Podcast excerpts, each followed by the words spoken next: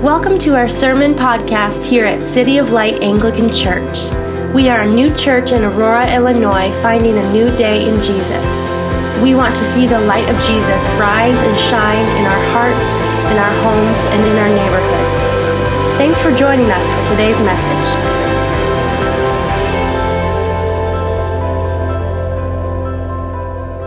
Brene Brown is anthropologist who has done a lot of work around the concept of shame. And so I thought it might be helpful for us to just start with her definition. And she says um, the, the difference between guilt and shame is really, really important. Because while guilt is the feeling that we've done something bad, shame is the feeling that we are bad. And when we talk about shame in our culture, we can see those myriad of definitions and, as well, right? Um, in the Bible, we can see that too. There are all these definitions for shame. In the Bible, sometimes the word shame does lean more toward that guilt definition, that we did something bad.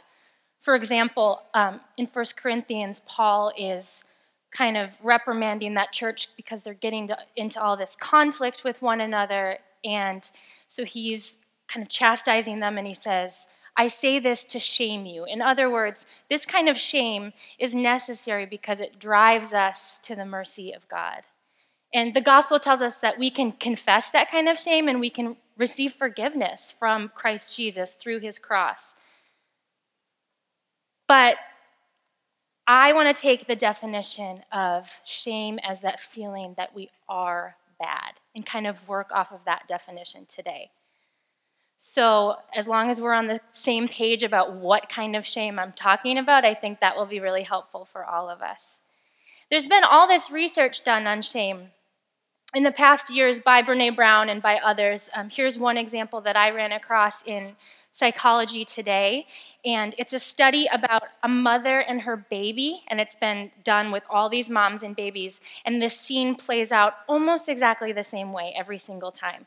So picture this: baby is sitting in his uh, his high chair in the kitchen, and mom leaves the room for just a moment. And when he hears mom returning, he hears her footsteps and he anticipates making joyful eye contact with her. My mom's back. She's going to look at me and we're going to have this great connection. But this time, mom walks back into the room and she's preoccupied. Her mind's on something else. And so she doesn't look at her baby. And over and over again in this study, they saw the same things. Um, when she didn't make eye contact, the baby, his, the muscles in his neck kind of lose their strength and his head drops down. And he may, might even turn his face away from mom and he might even start to drool. This is shame. This is humiliation. And, you know, for all of you moms who just heard that, you're probably also feeling like a great amount of shame. So sorry to mom shame here at the very beginning. But the, the, I, I read that and I was like, oh gosh, how many times have I done that? with my babies. But the point is that shame sets in really early. It's part of being human in, the bro- in this broken world that we're living in, but it's not the way it should be, and it's not the way it will be. And whether our shame is the result of you know us trying to make that connection with that other person that we really need and them not returning it or whether it's the result of some sin that we've done or a sin that's been done against us by someone else by a group of people through words through beliefs through actions or whether it's from something that we can't even control, something in our bodies, a sickness, infertility, we all carry shame. And maybe you connect with one of those types of shame more, um, more powerfully than another. Um, maybe you feel shame in a really, really big way or in just a small way. Um, maybe you just resonate with that phrase that I said I am bad. At my core, I am bad. And maybe you're even ashamed of your shame. But today, I want to bring good news about our shame because Jesus offers wholeness and he offers healing for the ashamed.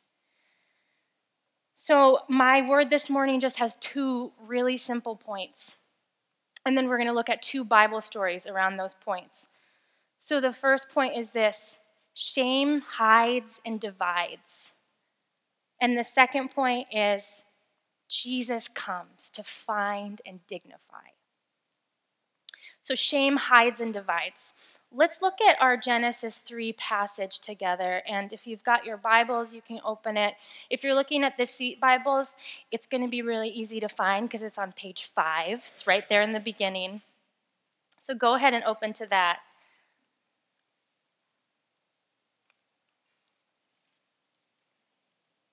So, God has just created Adam and Eve to live together in the Garden of Eden, this paradise.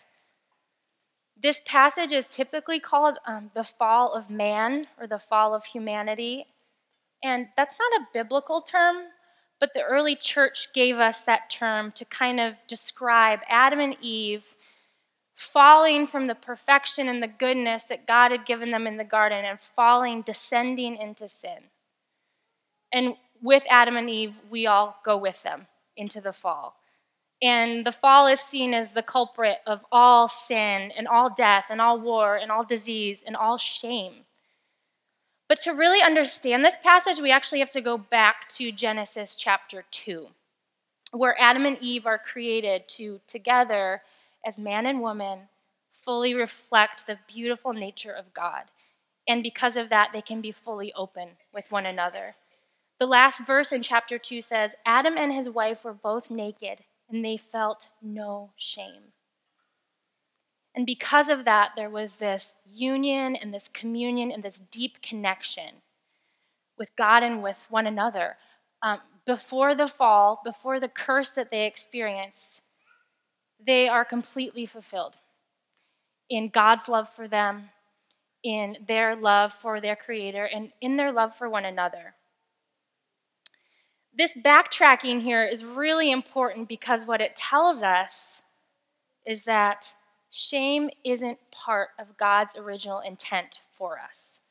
We talked about anxiety last week, and Trevor told us the truth that anxiety is not going with us into heaven. And shame is the same way. We may feel it now, it may have been there in the beginning, on page five of the Bible, but it's not going to be there at the end. Thanks be to God. So, okay, everything in the garden is fantastic. But just like that study that I shared at the beginning of that baby feeling shame, shame here really quickly kind of slithers its way into the scene. The serpent tells Adam and Eve that what God gave them as abundance is actually scarcity. Because remember, God literally gave them every tree in the garden except one.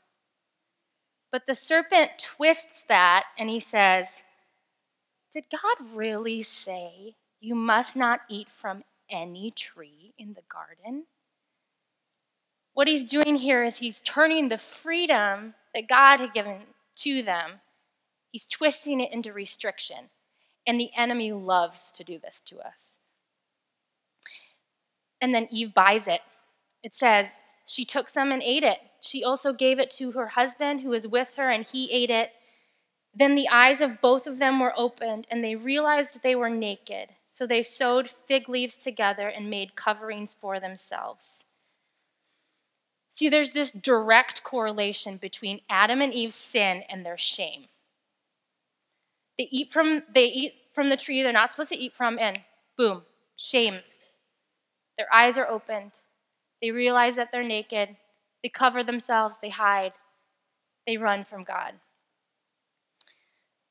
Adam and Eve hiding from the creator of the universe has always been a little bit funny to me. Uh, reading the story, it kind of reminds me of when we play hide and seek with our two year old, and we tell him to go hide, and then we come looking for him, and he's got his body like half in a closet. But then the other half of his body is just fully visible. And my older kids are like, um, Gus, we can we can see you and he doesn't care because he doesn't know what's happening. But that's kind of what Adam and Eve are doing here, right? They're, God is going to find them. God's like, I did create this garden. I know every rock, I know every tree, I know every hiding place, but He comes looking for them. And what we have to remember is that shame isn't logical here. So the fact that they're hiding from God doesn't, and they don't really get that He's going to find them, that happens to us too. Shame isn't logical. And it always makes us want to hide from God and from each other.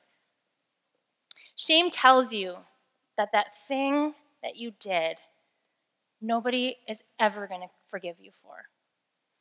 Shame tells you that that person that you tried to connect with and they didn't respond back even when you really, really needed them to, a mom or a dad or a spouse or a friend, it tells you that's actually your fault. And you better bury that desire for connection so deep down so it never comes back up again. Because if it does, you're going to get rejected again.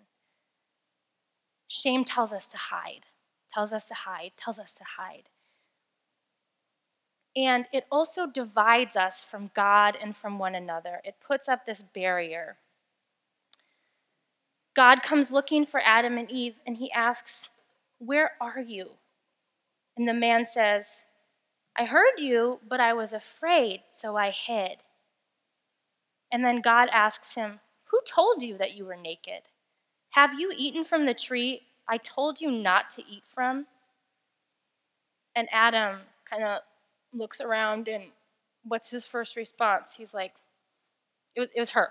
It was her. She made me do it. Um, at this point, I also kind of think of Adam and Eve like children, kind of like brother and sister. Like she, she made me do it. It's her fault. More like brother and sister than like husband and wife. Um, because here's Adam feeling, he's feeling this immense amount of guilt and shame for what he's done and what he's passively allowed to go down. Remember, it says he was standing right next to Eve when this happened. But in his own shame for what he's feeling, his guilt for what he's feeling, what does he do? He, he heaps more shame on Eve. And not, do, not only does he do that, not only does he try to shift the blame to Eve, but he also tries to shift the blame to God. He says, um, That woman who you gave me, by the way, gave me fruit of the tree and I ate. I just envision Eve here going, uh, yeah, our honeymoon is now over. Maybe, uh, maybe you've heard a sermon on this passage before. And maybe that's led you to believe that this is really all Eve's fault. I think that's kind of a common misperception of this passage. And I want to be really clear that's a really poor understanding of this passage. And whether Trevor was preaching this as a man or me as a woman preaching this, we're both going to say the same thing. Both Adam and Eve believed the serpent, they both acted on it, they both experienced shame. But now, because of Adam just throwing Eve under the bus and blaming her, Eve's own shame is now multiplied, it's compounded. Shame leads to blame. And of course, right, Eve does this too. She shifts the blame as well. She, she blames it on the serpent. So they both do it. But now, although their sin may be at the same level, Adam has now tipped the scales, and Eve is now carrying more of the weight of shame. You know, men and women both carry shame. But now, and you can see the beginning of this in this story, women carry shame in a really distinct and powerful way. Because shame is crafty. Describes the serpent, serpent as crafty, shame is crafty too. It weaves this compelling narrative, these lies about ourselves. Shame always wants to separate us from God and from each other. It wants to tell us that hiding is the best way to live, it's the only way to live. It's survival. Shame puts up a wall. It twists the truth about who we are and it twists the truth about the people around us. But now I want to turn our eyes to another story about a man and a woman. Let's turn to John 4, our gospel passage. Um, if you're looking in the Seat Bible, I believe it's page 1349. And this is where we see that while shame hides and divides, Jesus comes to find and dignify. So, the Samaritan woman at the well. There is so much shame here in this story. So much. There are these deep layers of shame. I think, kind of, the first layer that we see is that she's feeling shame because of what she's done. It says she's had five husbands and now she's living with a man who's not her husband. Some of the shame we can probably assume is from what's been done against her. Um, I don't think she had five husbands simply because she was a woman of loose morals. I think a lot of that had to do with financial desperation for a woman in this culture. And who knows what kind of conditions she put up with just to survive. Who knows what was going on in those marriages, in those households. And as a woman, just like Eve, this woman is shouldering a lot of that shame. Some of her shame comes from simply who she is, something she can't even control. She's a Samaritan and Jesus is a Jew. And in that culture, those two religious groups interacting was just a big cultural taboo.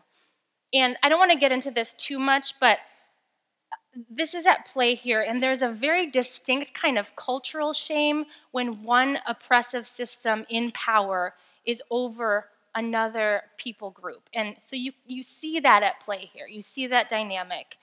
So there are all these layers of her shame and what she's feeling. And Jesus comes and he, he hits all of those head on. We can see her shame here because she's coming to the well in the middle of the day, which is the hottest part, not when most people come to the well, which means she's trying to avoid the stares and the gossip of the people in her village. She's like, I just want to get there, I want to get my water, and then I want to get out of there. I don't want anyone to see me. She's hiding. And in her hiding, she's also completely divided from those around her. She's divided from God. But Jesus comes and he draws her out of hiding. I love that Jesus is so gentle in this passage, but he's also really, really direct. He knows her cause for shame and he names it.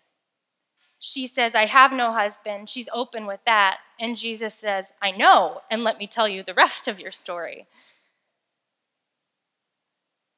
She later tells others, He told me everything I ever did. In other words, He told me everything I ever did, and He still said He wanted to be with me. He still gave me the dignity of being fully known and fully loved anyway. I read this story in the Seattle Times. The first sentence of the article is A man who allegedly squatted in the attic of a Pennsylvania family's home over Christmas and helped himself to their belongings is, quote, sorry and upset it happened, his lawyer said Monday. There was this guy, I think this was back in 2008, 2009, 21 um, year old Stanley Carter he was found living in the attic of this family. He was squatting there. Um, and apparently, he had been there for days. Uh, he decided to help himself to the family's laptop so he could keep up with email and Facebook correspondences. Um, he stole food, he stole cash, and strangely enough, even Christmas presents. Uh, he, this is really weird. Um, he was to give him some credit, though, old Stanley, uh, he was a very meticulous thief. He tracked everything he took on a list. And then he called that list Stanley's Christmas list. He was, I guess, kind of like a reverse Santa Claus then, making his own list. I just thought that was kind of funny and also like super creepy. Um, but shame is like that. Shame is a squatter in your life. It doesn't belong there. It's not paying rent, but it's taking from you. It's sucking resources from you and life from you. And it's little by little, is one thing at a time, so incrementally that you don't even notice what's happening. See, shame grows and it festers in the dark, it loves darkness. But Jesus is here to coax it out into the light. He's here to draw us out into the light of his presence. He's here to find us. He's here to root out our shame. He's here to give us dignity in return. That's what he does for the Samaritan woman. You know, I, I was just trying to think this week what's the opposite of shame? And looking at some internet research, it's like, oh, pride is the opposite of shame, or acceptance is the opposite of shame. I think, though, based on this story, dignity is the opposite of shame. That's what he's doing here. He's taking that shame that she has and he's giving her dignity. He can do that for you. He's here to restore the dignity of relationship that was lost in the garden. See, in the garden, God walks in the cool of the day to find a woman and man in hiding. But at the well, God comes as a man in the heat of the day to find a woman in hiding. In the garden, God has to ask, Where are you? But at the well, the ashamed is the one who asks the where question. She says, Where can I get this living water? In the garden, Adam and Eve point the finger of blame.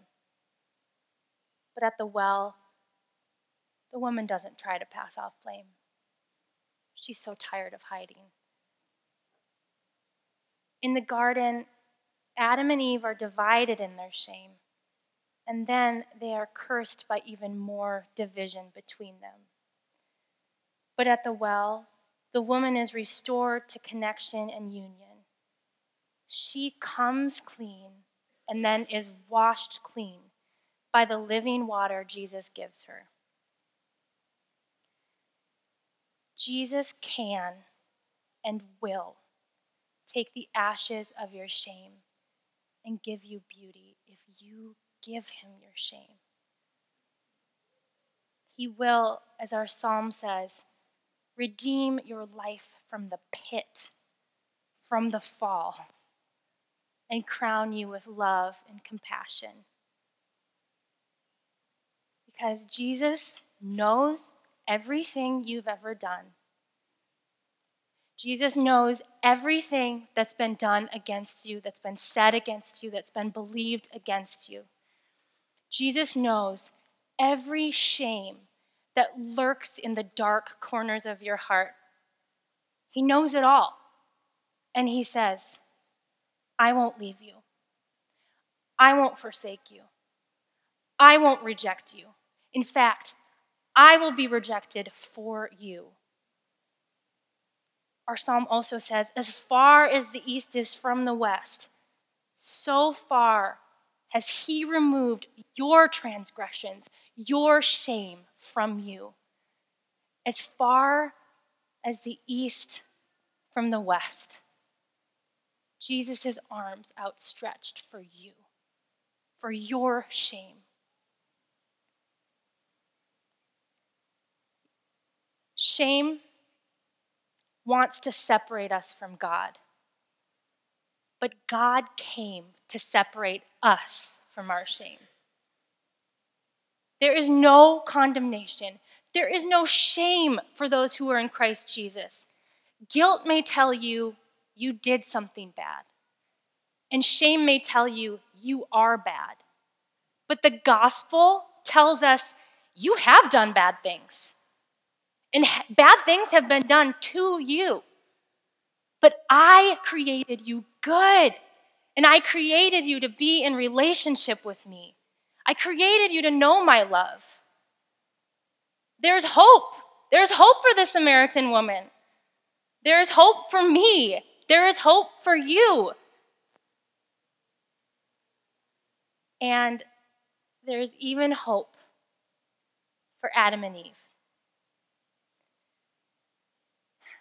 They are fallen, they are bruised, they're ashamed. But there is hope for them. Because what does God do? He goes looking for them, He comes to them, He draws them out of hiding. And even through their profound shame, through that curse that promises even more division between man and woman and God, there is hope. Adam and Eve are cursed, but the serpent, the source of all shame, he is cursed too. And that curse says to the serpent, I will put enmity between you and the woman, and between your offspring and hers. He will crush your head, and you will strike his heel. Who's this talking about? Well, it's, it's all of us. It's humanity. We are all the sons and daughters of Adam and Eve. But ultimately, that offspring that's going to come from Eve, that's Jesus, right? And we can't, we can't miss that. We can't leave Adam and Eve alone in their shame because Jesus doesn't do that. Um, Ryan, would you be able to put up the, the image there? Um, this is a depiction that has been um, created over and over again throughout church history as, as an icon and as, and, as art.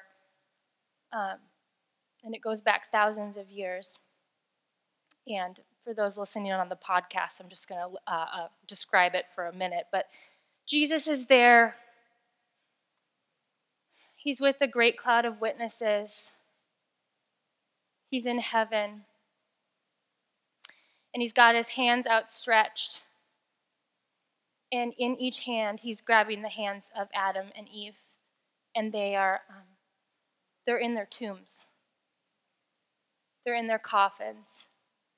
And he's pulling them up and he's pulling them out of their coffins. And he's promising that he will raise them at the resurrection. And he promises that for each one of us. Even their shame is redeemed and restored. Because from the ashamed will come the Savior from Eve. And many, many generations later, through stories of struggle and glory and a lot and a lot of shame,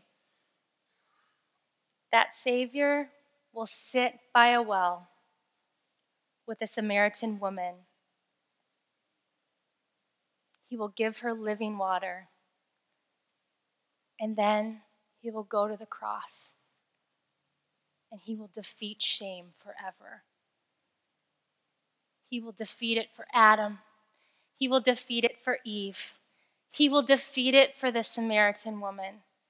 And he will defeat it for all of us who call on his name to save us.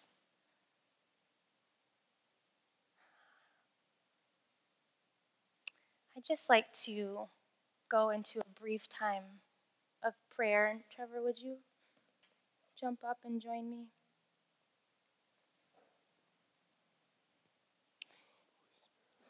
Um,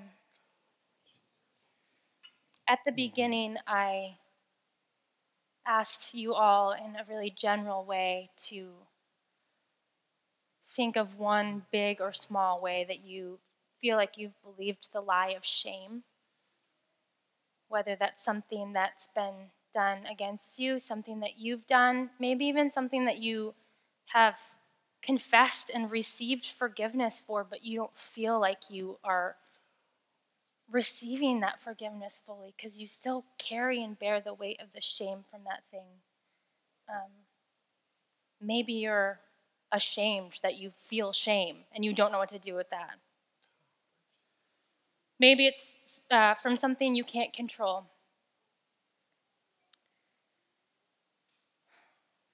I just want us all, um, if you feel comfortable, just close your eyes and um, just lift out your hands. Just hold them out in front of you. And if you're able in your imagination, would you hold that shameful lie, that shameful thing, that shameful memory in your hands? Some of you feel like, I can do that. I can see that. I can see that thing there. Some of you go, I, I don't I don't feel shame. Some of you are going, I, I can't I can't do that. That thing is too big. I can't hold that. And that's okay. But if you're able, hold that thing in your hands. Hold that shame in your hands. Just sit with that. And now I I just want you to imagine one of the two places in these Bible stories that we talked about this morning. Picture yourself in the garden,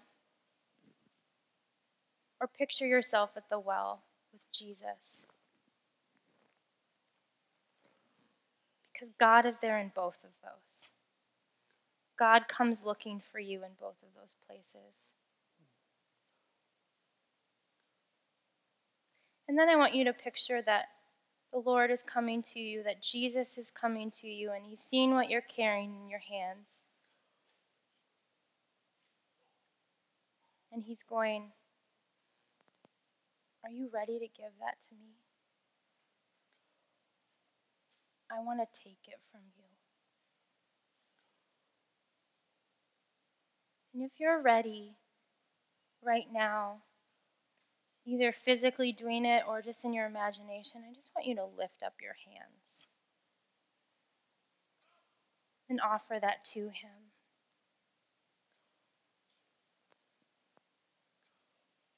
Thank you. And if you're not ready to do that, if, if it's too painful to do that, that's okay. Jesus is patient. And if you need to do that later, praying with a prayer minister after the service, praying this afternoon with a pastor, you can do that then too, if you need help doing that. Jesus wants to give you the dignity of relationship with Him. He says you can come out of hiding. He says, I came to find you.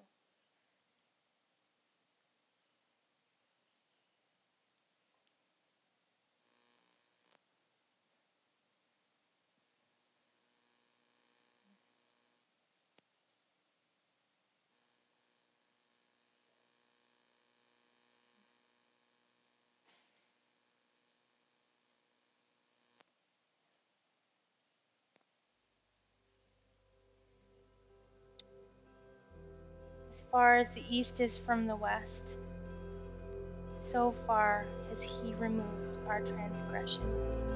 So far has He removed our shame from